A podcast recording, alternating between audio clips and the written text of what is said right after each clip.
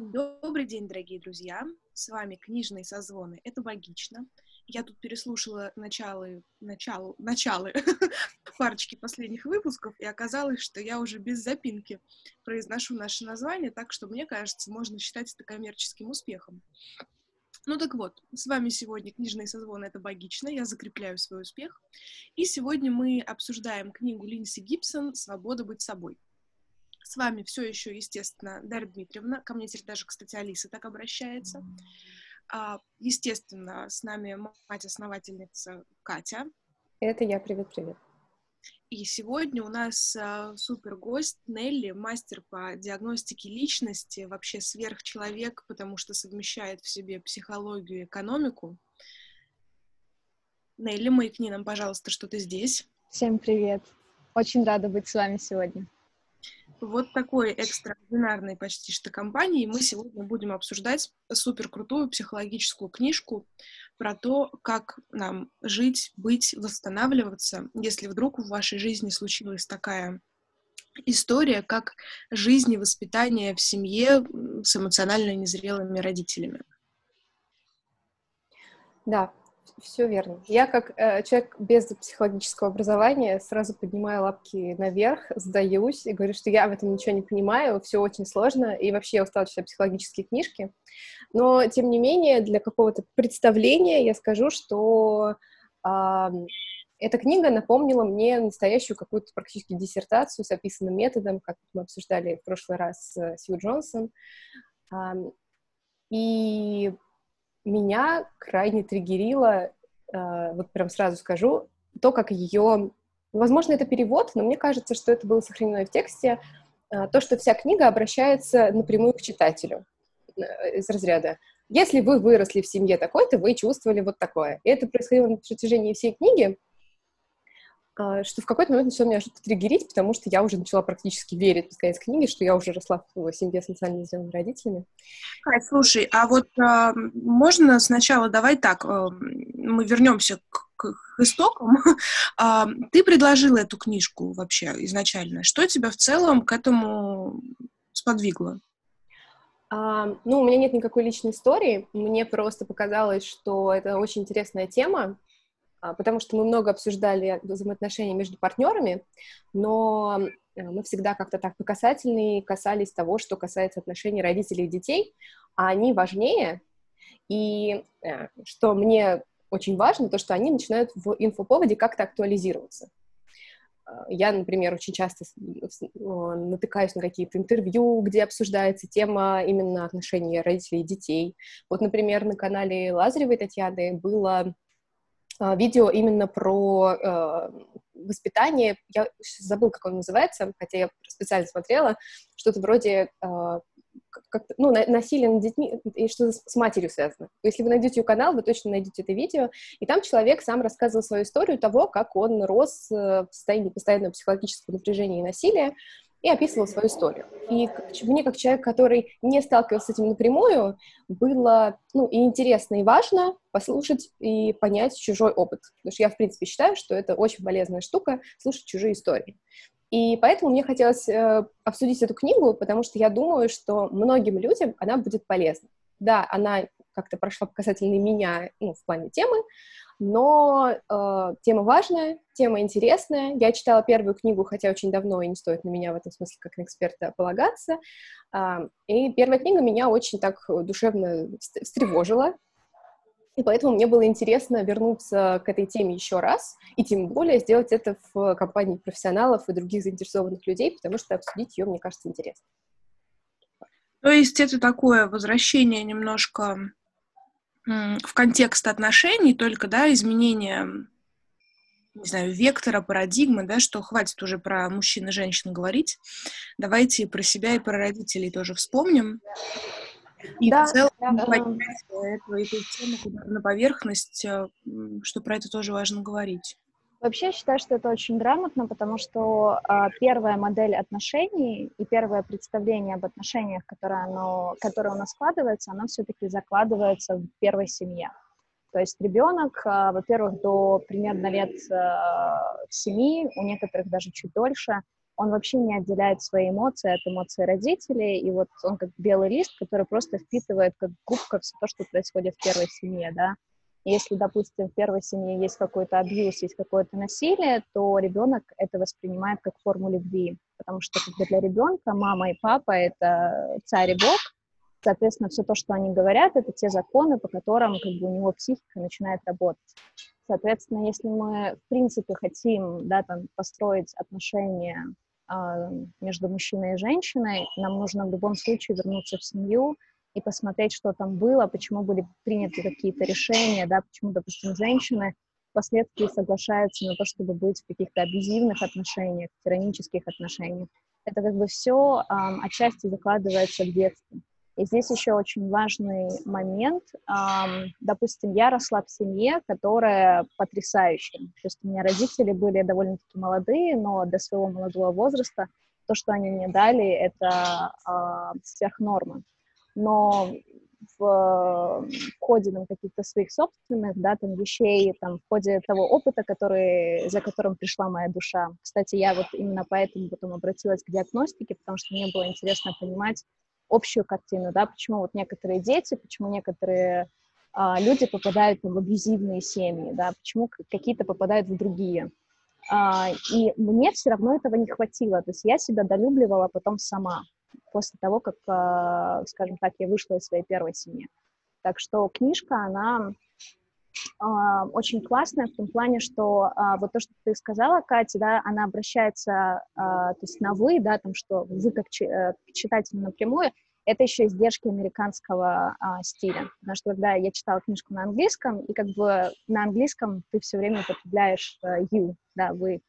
А, я тоже сидела прям с карандашом, через огромное сопротивление делала эти задания, там, выписывала, смотрела, и, скажем так, у меня тоже поднялась травматика, и поднялись какие-то моменты, о которых я, честно говоря, абсолютно даже не задумывалась. Да, вот я хочу кое-что сказать. Я как раз начинала говорить про вот это вот э, обращение на «вы», которое триггерило, триггерило и мне кажется важным э, добавить то, что книга выстроена так, как будто ты, по сути, занимаешься самотерапией только без терапевта. Она дает тебе очень строгие, э, ну, не строгие, а прям целый ряд упражнений, которые ты будешь делать, э, даже как-то тебя направляет в них, типа, как возможно, будете себя в этом, в этом чувствовать, это нормально, продолжайте делать вот то-то, то-то, то-то. И в этом смысле это здорово, что она такая терапевтичная, потому что если вдруг она попадет в руки к человеку, который действительно с этим столкнулся, и которым как-то нужно с этим жить, и как-то что-то вот, э, ну, прямо ему нужна помощь, но при этом по каким-то причинам он не готов еще пойти к профессионалу за помощью, наверное, она ему поможет. Наверное. Не знаю, потому что не, не применяла на себя. А, а, я, слушай, ну в любом случае она поднимет травматику. А там уже вопрос того, сколько сил и ресурсов у человека в это посмотреть, ну, то есть как бы это признать, в это посмотреть, с этим справиться, либо обратиться за помощью к специалисту. Но то, что она вскопнет, это точно. Да, и я думаю, что нам нужно как-то обозначить, э, что же такое э, вообще эмоционально незрелый э, родитель, эмоционально незрелый человек, потому что это основной термин э, автора в течение книги, но при этом он тоже немножко дополняется и как-то переопределяется в течение книги в зависимости от разных аспектов и ситуаций, которые она описывает. Потому что, с одной стороны, ну, я сейчас буду говорить, как я это поняла, потому что я не профессионал, я сразу такая, я вообще ни, ни при чем. А, что, с одной стороны, это э, взрослые люди, которые продолжают вести себя как дети, не берут за себя ответственность на себя, перекладывают а, переживания своих эмоций на других, в частности, на детей, потому что они самые зависимые от них э, близкие люди. И это люди, которым обязательно нужно быть в центре внимания, которые не готовы работать над собой, не готовы э, как-то отходить от того, от той модели, от того намеченного пути, который они себе наметили. Это не обязательно сверхжестокие люди. И э, мне кажется, важно э, заметить, что в целом вот этот вот термин эмоциональной незрелости — это не что-то, это не какое-то конкретное качество человека, это своего рода спектр. То есть каждый человек находится на этом спектре вот где-то на этой линии, может быть, немного, как бы у него какие-то небольшие проявления вот этой эмоциональной зрелости или совсем эмоционально незрелые, тогда, наверное, это более тяжелые случаи. Вот. Но это что-то такое, что в целом присуще практически каждому человеку, если так посмотреть, и если, э, ну, в разных ситуациях люди могут вести по-разному. И как вот сказать, что человек эмоционально незрелый, или, например, он только там вот в этой ситуации вел себя как эмоционально незрелый, а дальше он, в общем, вполне себе эмоционально взрослый. Нет, подожди, я бы так не поляризировала все-таки, потому что ну, нельзя в стрессовой ситуации сказать, типа, ой, вот тут он что-то какой-то как эмоционально незрелый взрослый себя сейчас повел. А, потому что он, ну, как бы, грубо говоря, человек действовал там, например, в ситуации стресса. Это не делает его эмоционально незрелым вот в какой-то конкретный отрезок времени. Это все равно достаточно устойчивые черты личности. Просто, грубо говоря, у кого-то она будет одна, например, низкая эмпатия. Но человека с низкой эмпатией мы не можем назвать сразу эмоционально незрелым. Он будет просто человеком с низкой эмпатией. Это как любой диагноз. Чтобы поставить любой диагноз, у нас должно сходиться в одном человеке сразу несколько диагностических критериев.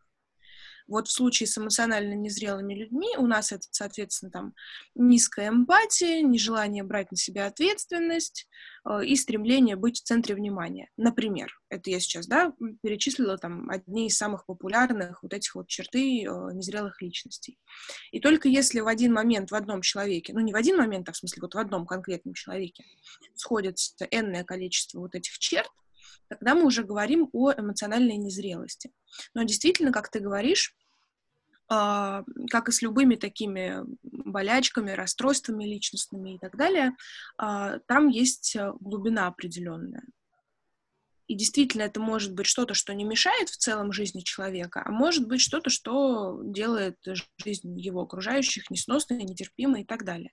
Но тогда есть риск, о том, риск того, что мы еще можем говорить о коморбиде, о чем, кстати, Гибсон и пишет что в целом так бывает, что помимо вот этих черт эмоционально незрелых, эмоционально незрелой личности, на самом деле это может быть еще и просто расстройство личности, например, нарциссическое, и тогда это уже действительно более травмирующая для окружающих история. Поэтому, ну, это вот сейчас лично мое такое мнение, что говорить о том, что все мы поголовно чуть-чуть того, это не самое верное решение. А, мне, Скажи. А, я здесь еще, а, мне хотелось бы привести анализ а, Эрика Берна. Возможно, вы знаете о том, что он говорил про три составляющих, то есть про три личности, которые находятся внутри нас. Это внутренний ребенок, взрослый и родитель. И вот, по сути, как бы я считаю, что а, эмоционально незрелая личность — это вот личность, у которой какие-то проблемы с внутренним ребенком, да, то есть вот мы где-то в каких-то моментах нашего детства что-то не смогли переварить, какие-то эмоции не смогли переварить, ведь если, допустим, а, человек растет еще в семье, где а, родители довольно-таки сами еще эмоционально закрыты, они ребенку не могут помочь э, разбираться, разбираться и переваривать свои собственные чувства и эмоции, да, потому что как бы у нас, особенно в э, вот странах постсоветского пространства, принято думать, что ну, родители, они должны физически как-то обеспечить, там, заработать, денег э, дать на образование, вот, об, обеспечить безопасность. Особенно, кстати, это вот а, у детей, которые родились в 90-е, это очень активно, потому что там была перестройка, соответственно, родителям там о какой эмоциональной близости вообще думать, то есть там о том, что завтра ничего будет есть. И, соответственно, ребенок, ребенку очень сложно, в принципе, он не в состоянии переваривать самостоятельно свои чувства и эмоции, потому что он еще в этом не разбирается. То есть здесь нужна всегда помощь родителя, да, вопросами, а что ты чувствуешь, а почему там тебе плохо, а ты расстроен, а что случилось, а, и когда этого нет, то есть такого сопровождения, ребенок а, остается сам наедине с собой, со своими какими-то переживаниями, чувствами и травмами, и, соответственно, не может их прожить, не может перейти на новый уровень и взрастить себя. И а, то есть я смотрю на это скорее со стороны, что вот а, люди с скажем так, с эмоциональной незрелостью, это люди с подавленным внутренним ребенком, с травмированным внутренним ребенком, но это все можно в ходе терапии решить. То есть это все проживается, перепроживается, то есть человек погружается в, в свое детство, в какие-то состояния, и за счет того, что исцеляет эти раны, да, он становится эмоционально зрелым и выходит э, вот в эмоциональную зрелость и также э, развивает свой эмоциональный интеллект.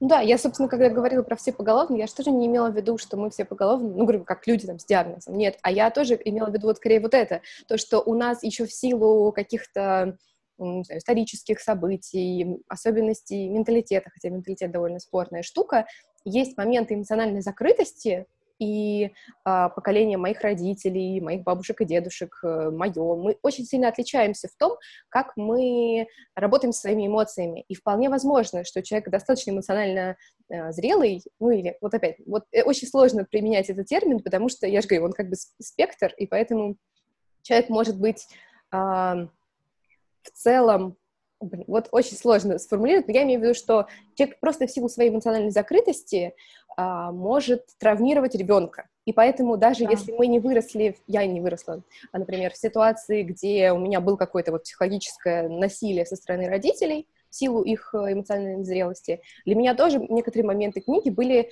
триггерными, и я, например, побоялась делать упражнения, потому что я вообще не люблю копаться в своем детстве. А, хотя я просто понимаю, что у меня сложность с моими родителями была в том, что мы все, не, вот в моей семье, не очень эмоциональные люди. Мы мало проявляем эмоций, и это э, считается некой нормой. И это норма не только внутри нашей семьи, но и чуть более широкого общества, в котором мы все живем. О том, чтобы говорить там о своих чувствах, ходить на психотерапию, это нормально для, вот, для нашего поколения, для поколения нынешних там за 30. А людям, которым чуть старше, для них это довольно сложный момент. Даже если они не отрицают необходимость или полезность терапии, им все равно сложно пойти и начать э, говорить про свои чувства. А, слушай, я могу привести свой пример, как я пришла, потому что я проходила личную терапию. А, я пришла в терапию, когда мне уже не просто нужно было идти к психологу и не просто к терапевту, а уже к психиатру, потому что у меня начались панические атаки, причем они были настолько сильные, что я не понимала, то есть ни природу этих атак, а, ни почему это со мной происходит, пока я не пришла к психотерапевту, мне не сказали, слушай, да ты вообще закрытая. А, и это сказали человеку, который очень общительный, то есть я всегда со всеми общалась, всегда делилась, всегда вот эм, даже делилась чувствами и эмоциями, что было, допустим, не свойственно, да, там в Украине либо в России, но в Европе это более-менее норма. А, вот, и когда я пришла мне сказать, что я закрыта, я села, и я вот, наверное, несколько дней вообще об этом думала и пыталась это переварить. То есть как это, почему это я закрыта. И на самом деле вопрос открытости, он еще, э, здесь есть две стороны медали, потому что э, нужно быть не только открытым по отношению к другим людям, но и по отношению к самому себе.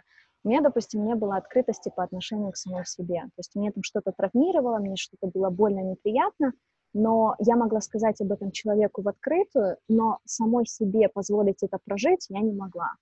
Вот, и а, вот то, что ты говоришь о спектре, а, я абсолютно с тобой согласна, потому что и этот спектр, кстати, тоже не приговор. То есть я начинала с довольно-таки, а, я считаю, огромной эмоциональной незрелости для своего возраста, и а, потихонечку переходила к развитию там, эмоционального интеллекта, к тому, чтобы разобраться в своих чувствах, я копалась в своем детстве, то есть я в него погружалась, перепроживала, понимала. А я причем начинала очень смешно, я, я распечатала себе таблицу чувств, я вот прям по таблице сидела и вот училась а, различать там, допустим, гнев и а, там, раздражение, там, либо разочарование и какие-то другие эмоции, которые вроде бы схожи, но абсолютно имеют разные оттенки.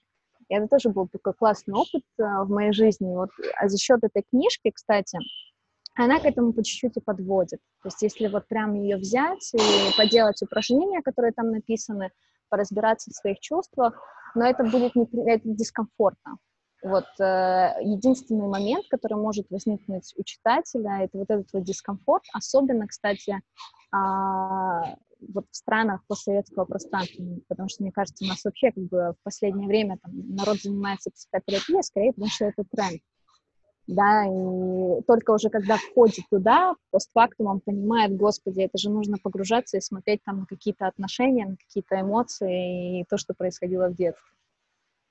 Ну, да. Кстати, я слышала мы, идею о том, что, мол, это очень какая-то русская черта, в том, что мы все пытаемся объяснить через детство, что к нам очень хорошо прижились вот эти вот идеи, что все проблемы из детства, и, и как-то вот нам легко двигаться этой логикой. Это вообще правда? Вы какой-то такой встречали среди русскоговорящих э, людей? А, да, он, э, знаешь, э, здесь такой момент, у нас почему-то а, чувство вот вины и стыда, они фоновые. Вот я когда приезжаю еще в Украину, а, я сейчас живу в Германии, там в Германии фоновое чувство какой-то такой а, строгости. Вот здесь все должно быть вот четко и никак по-другому. И ты сюда приезжаешь вот в Германию, ты сразу же чувствуешь, хоп, есть какие-то рамки. Приезжаешь в Украину или в Россию, энергетика меняется, и там вот чувство вины и стыда. И вот ты прям видишь и смотришь на людей, как они в этом купаются. И, ну, как бы очень, в принципе, легко, эм, скажем так, вину, да, потому что с виной параллельно еще идет чувство обиды, потому что ты начинаешь обвинять человека, когда тебе больно, тебе обидно. И поэтому как бы это все и завязано на детстве, потому что чувство обиды, вот вины, стыда, это все очень детские моменты. Да, Даша, хочешь ли ты что-нибудь добавить? А то я переживаю, что ты молчишь. Нет, я рефлексирую. У меня сегодня глубокое рефлексивное утро. А, я не могу сказать, что это чисто русская тенденция объяснять все через детство, потому что, общаясь со своими коллегами, там, не знаю, из супер разных стран, начиная от Австралии, заканчивая США, все, естественно, очень сильно разнится от школы, которую человек, э, ну, специалист, да, а, но при этом, там, не знаю, даже мои закостенелые КБТшники, они все равно в какой-то момент погрузились в схемотерапию. Я понимаю, что тебе сейчас эти слова, они очень такие ни о чемные. Не, КБТ я уже выучила. Вот, а есть еще и такая штука, как схемотерапия. И все равно даже в этих направлениях, которые очень рациональные, они очень работают с человеком здесь и сейчас, а, с его мыслями, установками, бла-бла-бла, но все равно все упирается в детстве, потому что именно в детстве у нас формируются эти самые установки. А, и у Гибсон тоже про это есть. Просто ты это в тексте не видела, потому что она не называет это установками, она это не кавычит и так далее но при этом у нее прям есть фразы, которые очень четко отражают э, базовые установки как эмоционально незрелых родителей, например, мир опасен. Это, это прям супер типичная установка для многих, э, там, для тревожного расстройства, для тревожно-депрессивного, например так и, так и вот эти установки именно детей эмоционально незрелых родителей. Поэтому, ну, вот здесь моя точка зрения, она как раз о том, что в любом случае, там, не знаю, в большинстве запросов с моими, например, клиентами мы все равно выходим на работу с детством. Другой вопрос, что не все клиенты к этому готовы, и не все клиенты это принимают, потому что, например, у меня была клиентка, которая сбежала от предыдущего терапевта, потому что он ей на первой же сессии сказал так, типа, «О, голубушка, да у вас с мамой проблемы». А, ну, я опущу момент, что это было в целом неэтично, а, но как бы и вот это вот, это очень зажимает клиента такие моменты. А, знаешь, я бы здесь даже сказала а, не слово установки, а принятые решения, потому что, мне кажется, когда вот мне было проще, не знаю, как вам, но, а, допустим, работать а, с собой, когда я проходила свой путь терапии, а, когда мне терапевт просто напрямую в лицо сказал, слушай, вот ты приняла решение, не знаю, там, в какой отрезок своего детства, да, что вот, допустим, мир опасен, либо, там, не знаю, мужчины обманывают, а, и а, когда ты э, на это смотришь с точки зрения принятого решения и погружаешься вот в эту ситуацию, то есть ты четко понимаешь, окей, но если я приняла такое решение, значит, я могу его отменить и поменять. И, а, допустим, мне это в свое время дало очень много свободы и очень много именно силы и ресурса понять, что там вот как установка, да, то есть вот решение мир опасен, ну, да, в определенный момент времени я там его приняла, потому что произошла какая-то ситуация. Но сейчас все по-другому, да, и это больше, я этим больше не руководствуюсь, да, и я принимаю какие-то новые решения. Потому ну, смотри, сути... ты, ты это сейчас да. говоришь из клиентской позиции, это про твое личное восприятие конкретно вот этих э, фраз и их стигматизации, да, стигматизации. Да. А, я тут просто сейчас болтаю с точки зрения все-таки, э, ну, как бы, да, специалиста, для которого это принятый термин, поэтому, сори, если... Не-не, круто. Я, наоборот, знаешь, просто хотела а, а, дать немножко другую перспективу, чтобы у нас как бы был и вид а, специалиста, и вид клиента. А, окей, вот. без проблем. И я такая просто не понимаю, что происходит. Я еще вот какой хотела момент э, как-то обсудить.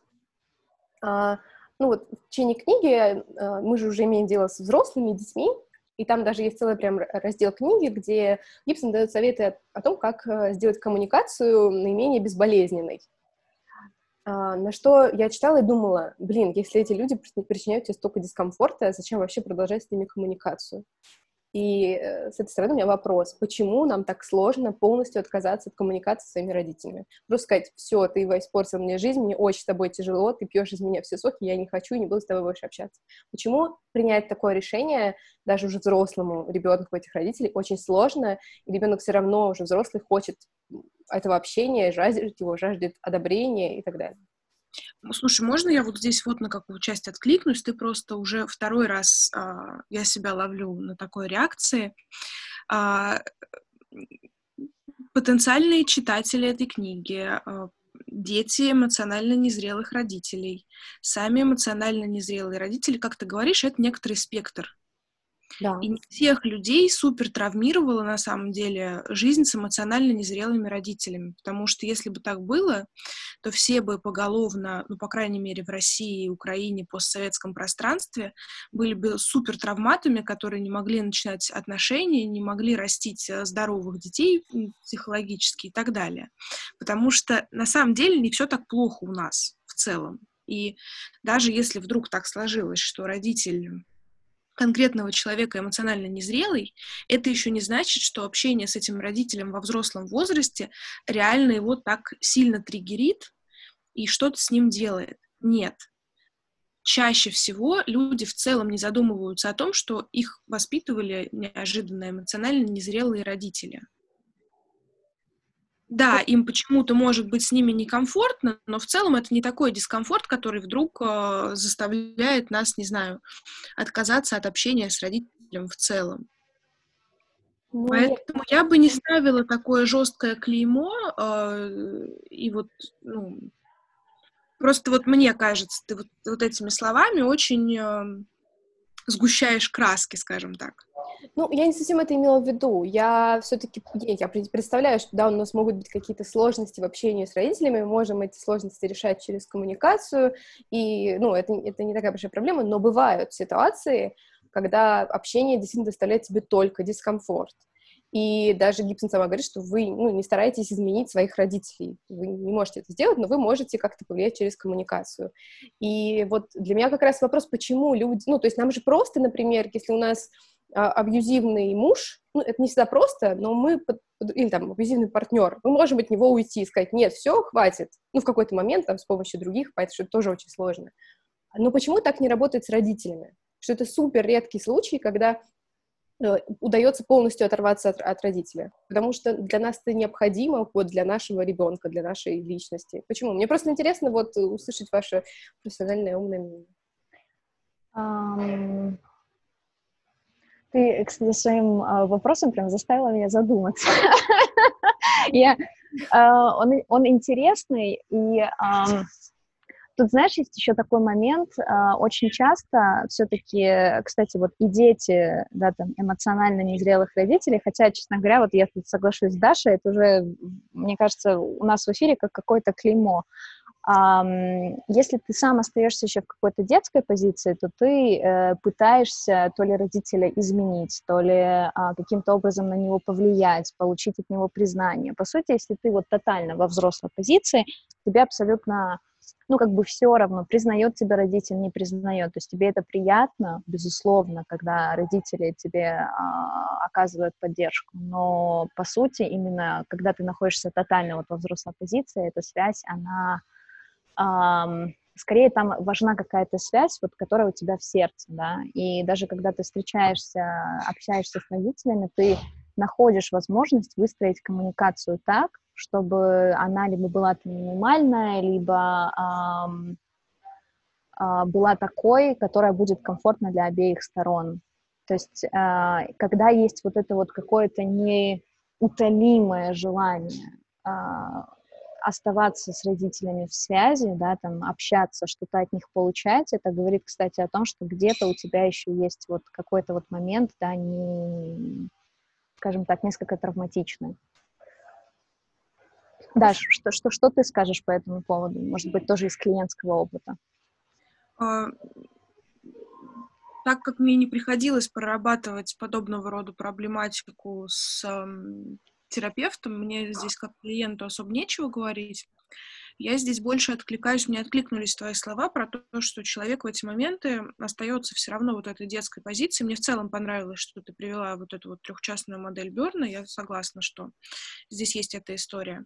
И когда это уже отвечая на Катин вопрос, даже взрослый человек, а, оставаясь в позиции ребенка, он через отношения с родителями пытается закрыть какие-то свои потребности. Например, потребность в принятии, да, или потребность в признании. Типа, например, там ему 35 лет, его повысили до гендиректора, и ему важно не то, что он миллион баксов будет сейчас зарабатывать, а то, что родитель... Э, он ждет, что родители его похвалят. Ну, и у Гибсон есть вот эти примеры, что даже став условным гендиректором, велика вероятность того, что эмоционально незрелый родитель скажет, типа, блин, ну гендиректор — это не владелец компании, знаешь ли, так что вообще расслабься, ты все равно еще пока лошок а, а у человека все равно не закрыта вот эта такая достаточно базовая потребность в принятии, в признании, и он пытается все равно ее реализовать э, через отношения с родителями, свято веря в то, что это возможно.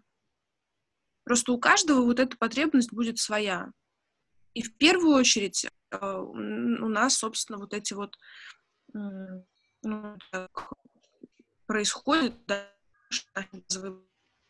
закрывают наши родители. И неважно, сколько лет, ты пытаешься все равно через них эти вопросы закрыть. Для этого в КБТ есть такая крутая штука. Господи, я говорю про КБТ, надо будет моей подруге Оле этот выпуск показать. А, например, там есть такая техника rescripting, которая как раз помогает а, справиться с незакрытыми базовыми потребностями в детстве только вот здесь и сейчас. Вот поэтому все еще верим, что отношения с эмоционально незрелыми родителями не то, что можно наладить, но мы каждый раз в это лезем. Мы, может быть, головой думаем, типа, все, короче, это бесполезно, но эмоционально мы все равно опять и опять туда втягиваемся. Ну да, принимается. Я еще вот, кстати, хочу какой момент эм, отметить, возвращаясь к самому началу, про то, что ты говорила, что Гибсон обращается к самому читателю. Мне в этом смысле э, книжка нравится, потому что Гибсон, она облегчила себе работу, понимая, какое количество клиентов э, с этой тематикой есть, и она просто э, сделала рабочий механизм такой, типа, знаешь, если не готов про это говорить, вот тебе книжка, знаешь, приходи. Во время которой все равно травматика вылезет, и потом ты ко мне придешь. Да, да, да, потому что уже вскроется, и надо будет это как-то закрывать. мне очень нравится, что у нее в книжке прям есть после перед упражнениями э, такая приписка, мол, если вам будет не окей с этим, идите к психотерапевту. Ну да. И мне еще очень понравилось то, что в отличие от первой книги, я, правда, сейчас уже плохо помню, но там точно описывал, описывалось более подробно вот эти люди с эмоциональной незрелостью и то, как вы себя можете, будучи их ребенком, чувствовать. Что в этой книге, что ее отличает, есть еще целая вторая часть, которая учит тебя как бы немножечко свои границы выстроить, а, свой внутренний мир отстоять, осознать важность его и себя, и какие-то такие советы дает, которые мне читать было, ну, как бы так немножко по диагонали, потому что я не сталкивалась с этой проблемой, но я в очередной раз э, для себя отметила, что люди, которые живут без своих границ или с настолько нарушенными границами, они, конечно, находятся в очень уязвимой позиции, и ну, у меня сразу включается режим «всех надо спасти», поэтому у меня такое сразу, господи, как вот, как бы помочь, хоть бы, хоть бы они нашли эти книги, хоть бы они пошли за помощью, потому что это вообще довольно пугающе, когда я пытаюсь представить. Смотри, если не будет внутреннего посыла, а, даже если они найдут эту книгу, а, она не поможет. А, то есть, когда у тебя нет внутренней готовности, мне очень а, нравится фраза одного терапевта, ее зовут а, Диана Шамаян. Она а, в одном из своих постов написала такую фразу, что сначала мы находим, а потом мы ищем. И я вот сто процентов а, с этим согласна. То есть, когда ты внутри находишь, у тебя есть какой-то внутренний посыл, ты натыкаешься, в принципе, и на людей, и на книги, и на информацию. Пока этого посыла нет, неважно, сколько тебе будут подсовывать книг, видео, даже если тебя запишут на прием к терапевту, ты все равно оттуда сбежишь. Ну, а, да. да, это точно. Невозможно помочь тому, кто не хочет, чтобы помогли. Слушай, а мне кажется, она в этом смысле, ну, вот эта свобода быть собой, она более универсальная, потому что в том числе она нам помогает распознать черты эмоционально незрелой личности не только в родителях, в партнере, в окружающих Даша, это страшно бесит И, э, ну, то есть это в целом инструмент, который большому счету всем честно. Ладно, тогда я потом расскажу. То есть, как я поняла, ты хотела сказать про то, что ты можешь в себе распознать какие-то черты и начать с ними работать. Нет! Ну, ладно. Но, но самому как-то, ну, хотя бы в каких-то базовых моментах ты такой, о, вот так лучше не говорить своему ребенку. Это довольно-таки травмирующая штука. Я бы не хотела, чтобы мне так сказал родитель. Меня слышно? Нет, тебя не слышно.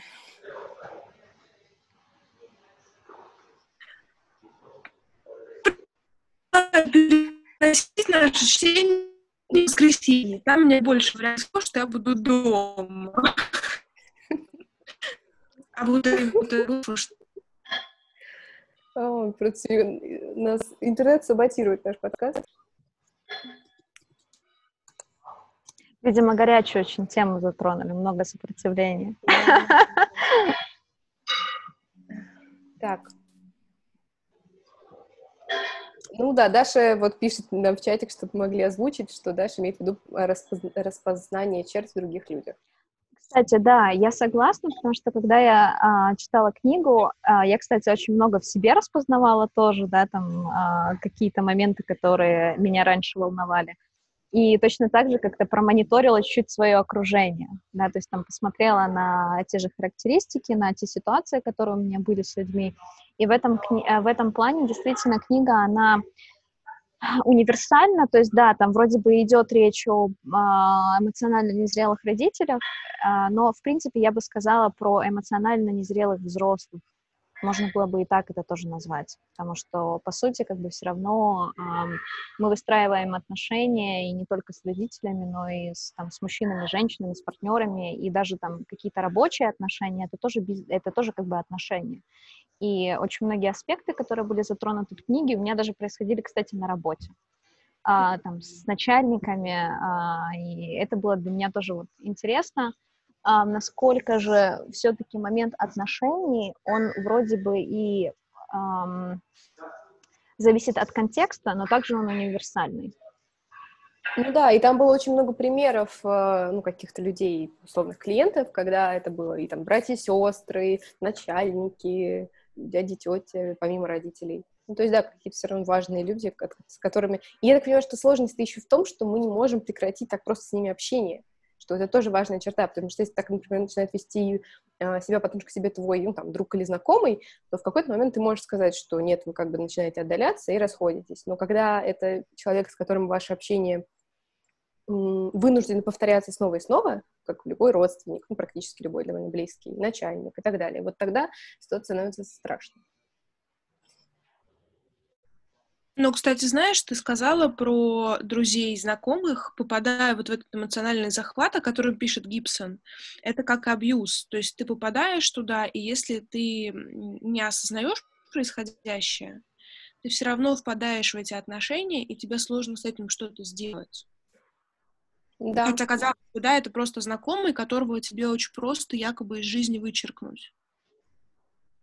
Но сложнее, да, если ты еще и попадаешь в какие-то личные отношения, там, Вообще в этой книге было очень много разных интересных терминов.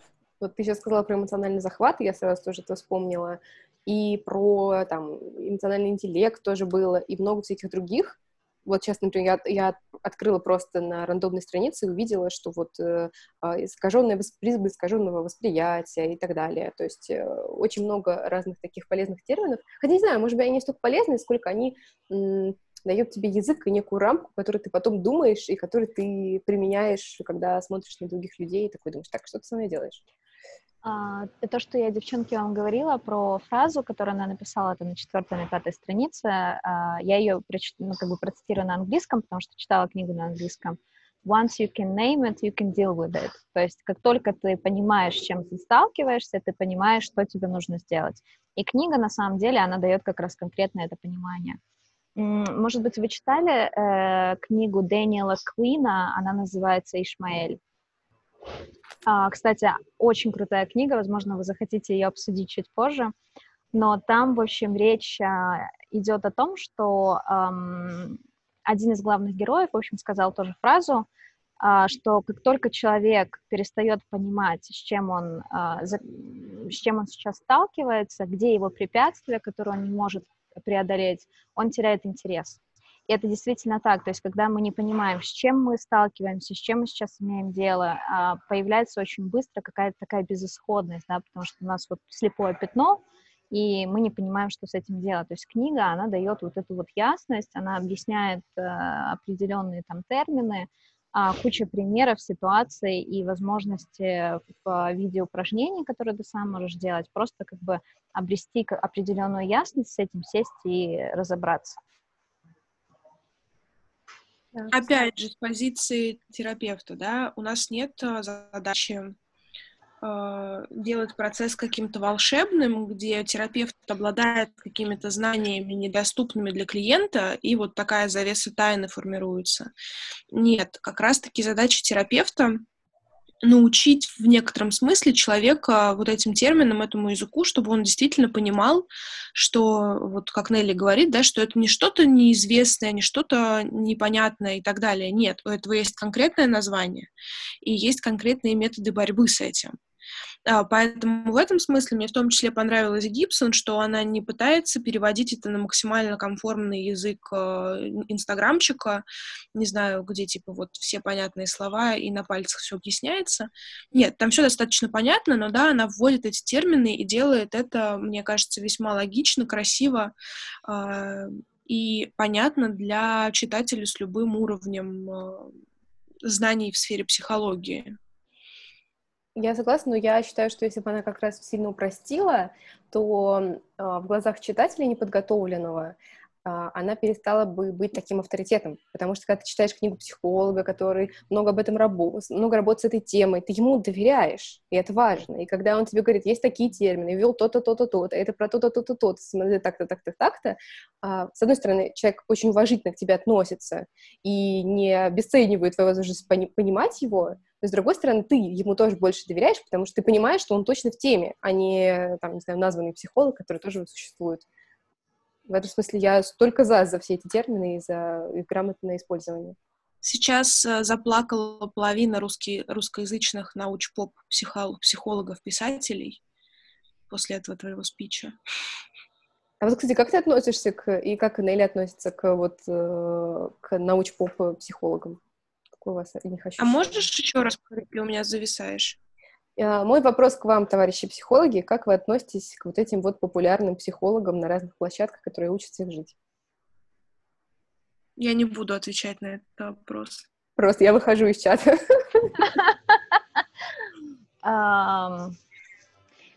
Я... Сложный вопрос, потому что я за экспертность, то есть я за профессионализм, даже не то, что за профессионализм, я именно за экспертность. Это еще уровень выше, чем профессионализм. А, и те терапевты, допустим, с которыми я в свое время работала, когда проходила там терапию еще до начала, а, до того, как я решила, что я буду учиться на психологическом факультете, они все были прям экспертами в своем деле. И я поняла такую вещь, что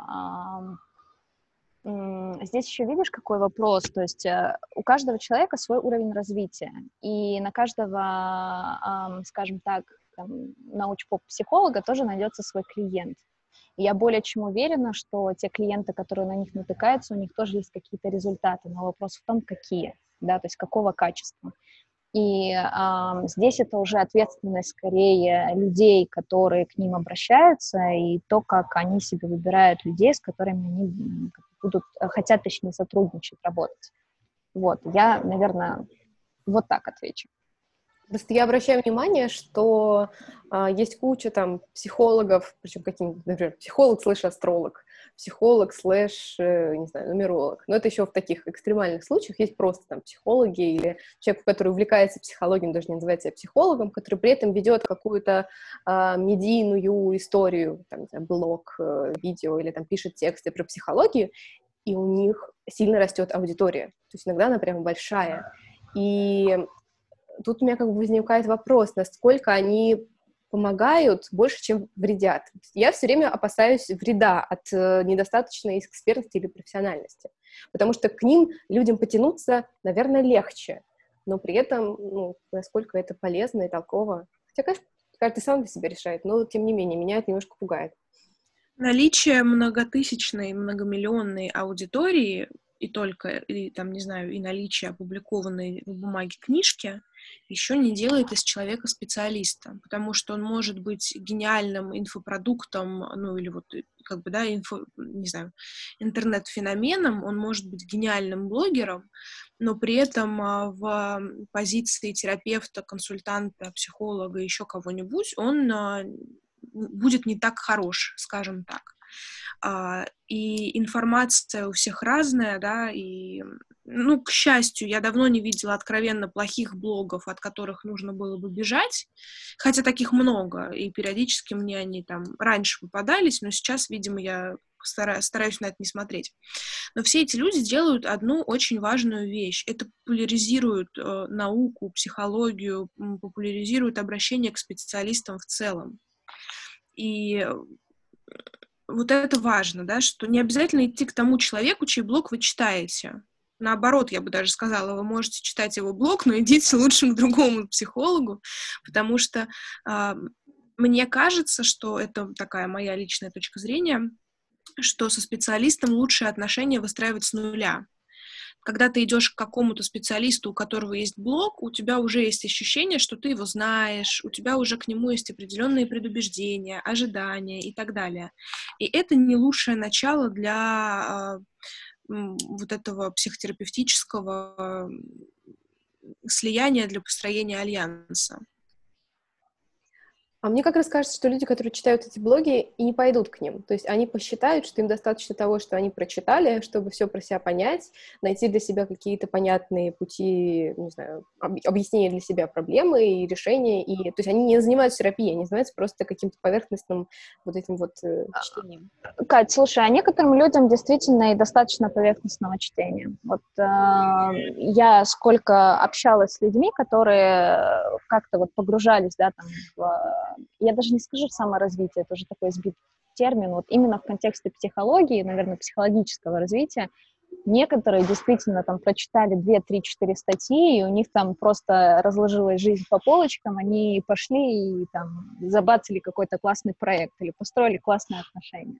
Да, а есть люди, которым, допустим, даже не то, что, ну, то есть, которым психолог не поможет, то есть, которым нужна именно терапия глубокая, и не на один раз, на несколько, да, или там каким-то курсом, циклом. Поэтому здесь э, это все зависит очень сильно от человека, поэтому я и сказала, что, по сути, как бы на каждого а, найдется свой клиент, который будет считать, что вот именно вот этот вот специалист, он там произвел какие-то изменения в моей жизни. Но на самом деле это была просто внутренняя готовность, и срезонировал какой-то контент, срезонировали какие-то посты. Меня, я... кстати, больше, я не знаю, Нель, у тебя такое бывает, меня прям вымораживает, когда кто-нибудь тебя спрашивает, типа, как у специалиста, а вот что ты думаешь про Васю Пупкина вот из этого блога? И ты такой, кто этот человек? я всегда, знаешь, я, э, да, мне тоже задают вопросы, и я а, себе прям выбрала список таких типа специалистов, экспертов, которых я там читаю, с которыми я взаимодействую. Я всегда говорю, ребята, вот я вам могу порекомендовать кого-то, вот кто там занимается такой темой, говорю, об этом ничего говорить не буду. То есть я стала это очень сильно отсекать, потому что у меня были подобные же вопросы, и я поняла, что, во-первых, это даже как-то неэтично, вот, да. и а, я поэтому решила сфокусироваться на просто, знаешь, вот как у каждого есть там свой список ресторанов, в которые они ходят, вот у меня точно так же есть список там блогов, которые я читаю, и я их рекомендую. Я всегда отмазываюсь тем, что у меня на работе достаточно психологии, поэтому я не читаю никакие блоги. Да, но видишь, тебе теперь приходится читать книжки по психологии, потому что ты ведешь подкаст. Слушай, а это очень классная тема в плане моего общения со студентами, потому что я им периодически э, начинаю рекомендить что-то прикольное и интересное, и им это часто заходит лучше, чем учебники или еще что-нибудь подобное. А, я когда стала заниматься диагностикой личности, это, кстати, вот ту диагностику, которую я делаю, это по методу вообще 22 арканов, то есть это смесь Таро. А, когда я начала с людьми об этом общаться, да, и объяснять им, что как бы арканы и эзотерика — это достаточно все приземленно, то есть это не обязательно там сидеть где-то в какой-то комнате за шторкой э, с шариком прозрачным, да, и там предсказывать будущее, а что как бы это сугубо нумерология, и там те же арканы просто описывают архетипы, а, я начала рекомендовать там мультики, фильмы, да, там какие-то книги к прочтению. Допустим, есть куча фильмов, куча мультиков, куча книг, которые именно терапевтируют, да, но скрыто это делают. Допустим, когда ты там смотришь э, «Тайну Коко», может быть, вы знаете мультфильм, Очень. да, это вот это вот связь с родом, это важность там родителей, важность того, чтобы построить э, строить отношения. И очень многие люди после просмотра просто вот мультика с, со внутренним намерением, да, там что-то увидеть, а у них тема как-то вот сама терапевтировалась. Поэтому возможностей вообще есть куча. Ну, кстати, да, я тоже думала, что второе, вся вот эта история, это же про какую-то работу с символическим. И то же самое с фильмами, с какой-то художественной там, литературой или другими художественным языком, это тоже какие-то вот символическое, и в этом смысле это тоже интересно, обогащает твою личность когда ты все это потребляешь. Ну, в психотерапии есть же такая штука, как метафорические карты, да, и ну, типа, блин, как, как это назовешь, так оно плывет. Ну, назвали это метафорические карты, которые относятся, типа, к психологии, окей. А вот, э, не знаю, карты Таро ты уже с трудом можешь обозвать чем-то психологичным, поэтому для многих это не является психологическим инструментом, хотя э, его спокойно можно включать в работу. Вопрос функционирования и включения, когда мы же не включаем это в сессию серии «Я вам сейчас разложу и скажу, что будет на следующей неделе». Да, абсолютно. То есть там скорее уже идет, знаешь, какая-то интерпретация, то есть это как э, искусство, как картины, на которые мы смотрим, и у нас тоже возникает чувство эмоций. Точно так же можно смотреть на те же карты Таро с точки зрения просто искусства и того, какие эмоции и чувства они в тебе э, возбуждают. Я сейчас пытаюсь посмотреть, как называется подкаст. Это подкаст «Норм». У них был выпуск про как раз всякие эзотерические штуки. А, ну, они к этому вопросу отнеслись, две ведущие, с таким скепсисом, но потом они общались с разными людьми, там, и сами имели какой-то опыт общаться там, с нумерологом, еще с кем-то, и делились своими впечатлениями. мне очень понравился сам подкаст. Напоминаю, что это подкаст «Норм», но я не могу найти, как он назывался. А, «Кристаллы, астрологи, шаманы» мы, наконец, обсудили эзотерику. Вот, я, ну, его часто рекомендую, потому что это интересный опыт, и вот о, о чем я вспомнила, о том, что а, нам иногда, нам, в смысле, людям, вот я сужу даже, ладно, мне, мне, я не буду за всех, а, иногда очень хочется оказаться в центре внимания, то есть почувствовать себя каким-то значимым, и в этом смысле вот эти все там, с тобой встретится человек, который по, по твоей дате, по твоим каким-то данным тебе что-то рассчит, рассчитает, тебе что-то про себя расскажет. На момент, там, не знаю, там, час, сколько это проходит, два, ты оказываешься центром вселенной, и ты утверждаешься в своей важности. И поэтому я понимаю, что многим, для многих людей такой опыт, он я не могу сказать полезный, полезный, но является каким-то важным, практически сакральным, когда у них никогда такого не было, ну, такого опыта странного, а тут для них что-то сделали. И у меня у самой было два, ну, два примера такого э, ощущения. Первый пример — это когда мы с э, нашей гостьей тоже нашего подкаста Лизой сделали э, mind map для каждой из нас, и потом мы встречались и обсуждали свой mind map. И под я конец... тоже делала. Да, и под конец я практически плакала от счастья, потому что я вдруг осознала, что я такая классная, я столько всего умею и могу. При том, что мы просто расписали по структуре мои же навыки. Мы не придумали ничего нового. Мы не наметили, что я там научусь делать через там, 250 лет после миллиона курсов. Мы просто расписали то, что у меня уже есть, и я вдруг такая, вау, у меня все действительно есть. То есть я на себя иначе взглянула. И похоже у меня было, когда я просто по приколу а, заказала у своей бывшей одногруппницы расклад Таро. Я сказала, вот у меня готовятся перемены в жизни, сделай мне, пожалуйста, расклад. Вот, и она сделала, прислала мне, я его читала, и я тоже такая думаю, блин, я такая особенная. Это приятное чувство. Не стоит к этому относиться как-то супер серьезно, ну, там, вот раз так, так, то так и будет, как тебя программировать. Но в целом я не вижу ничего плохого в том, что некоторые люди используют разные способы, разные какие-то вот э, возможности того, чтобы узнавать себя. Это же все идет про то, что узнать себя лучше, как-то э, почувствовать свою ценность тоже важно, особенно для людей, которых ну, не было какой-то устоявшейся догмы в семье, что ценность каждого важна, и каждый равноценен. Слушай, ну здесь еще такой момент вот про семью. Очень часто родители еще пытаются через своих детей воплотить какие-то собственные мечты, либо, да, когда ребенок себя ведет как-то неугодно, они начинают его там осаждать, там, ты, ты, ты, ты тут потише, там не, не двигайся, здесь что-то не делай и у ребенка это, знаешь, то его засовывают в какие-то рамки. То есть вот ребенок, когда он рождается, это сама по себе такая чистая энергия, то есть разгульная, без каких-либо ограничений. И потом, когда тебя начинают засаживать в эти рамки, ты к ним привыкаешь и живешь с ними как с чем-то, ну вот, как с частью себя. Но на самом деле, когда вот, допустим, приходят даже на консультацию, да, мы начинаем смотреть а, там, характер человека, а, то, кем он является на самом деле — то есть э, очень многие люди говорят, да, вот я вот такой вот был в детстве, а потом что-то пошло не так, да, там, неважно что, и я почему-то в этом стал сомневаться. Потому что, по сути, как бы внутренне ты всегда знаешь, кто ты, что ты, какие у тебя есть навыки. И вот тот же MindMap, который ты делала, это просто все вытягивает э, на поверхность. Когда я делала тот же MindMap с Лизой, я сидела и думала, так, я даже как-то вот не замечала, что это мои навыки, что это мои способности, они были для меня столь, настолько сами собой разумеющиеся, что мне казалось, что все люди так могут. Угу, да. А я хочу сказать, что вы можете пользоваться услугами тарологов, нумерологов, астрологов, психологов, филологов, а, кого угодно, не знаю, ологов, только просто не несите к ним последние деньги. Ну да. Да. А так, если вам это приносит удовольствие, то почему нет? Это такой очень, э, сказать, позитивно завершающий, э, завершающая идея. Типа, давайте не, не тратить все деньги. Давайте сначала позаботимся о том, чтобы вам было где жить и что есть, а потом уже занимайтесь саморазвитием. Именно так, да. Последние деньги на книжки спускать, вот это можно. Книги — это вещи первой необходимости. Действительно. Базовая потребность. Потребность, да-да-да.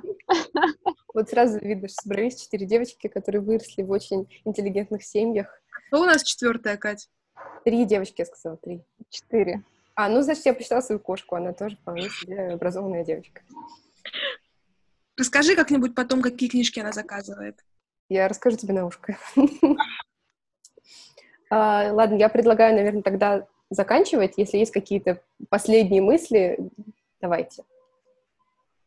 Я, наверное, просто еще подчеркну, да, что кому понравилась эта книга, у Гибсон есть еще одна. Катя уже об этом упоминала. И ее тоже можно читать, в принципе. В принципе.